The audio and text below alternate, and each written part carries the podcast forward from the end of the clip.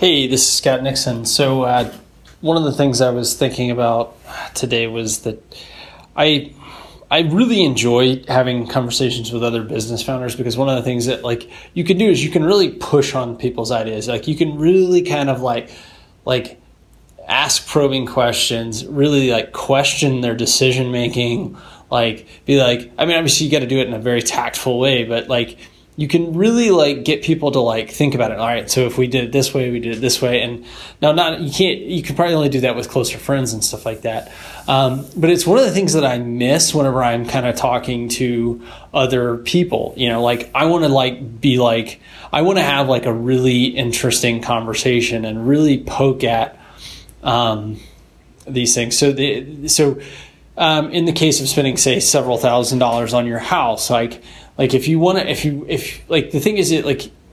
trying to let's say a termite inspection company, if you're trying to poke on that termite inspection company, they're going to be heavily, heavily biased to say, oh yeah, well, of course we believe in termite inspections and that you should spend $4,000 with us.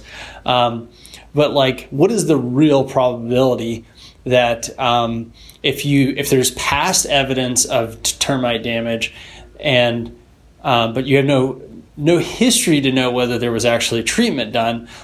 How do you analyze and understand kind of what your risk profile is on there? What is the probability? So if we're trying to make everything a probabilistic thinking, decision-making process, what is the probability that if there's evidence of past termite damage, but there's no active termite damage, how do you evaluate that problem? And obviously, so if you look at statistics, they say, what are your priors?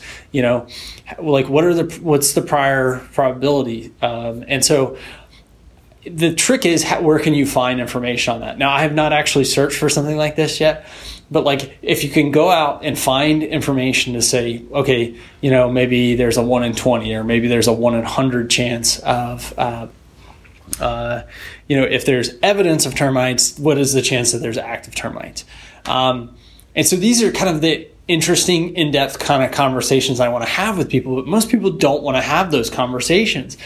Most people are just trying to get to a decision, or they're just trying to continue to push on with their day. And it really is frustrating, because I, a lot of times, want to go deep on these conversations, and a lot of people just aren't interested in it, because I really want to understand and improve my decision-making process. So that's what I got to say. So thanks for listening. Talk to you later. Bye.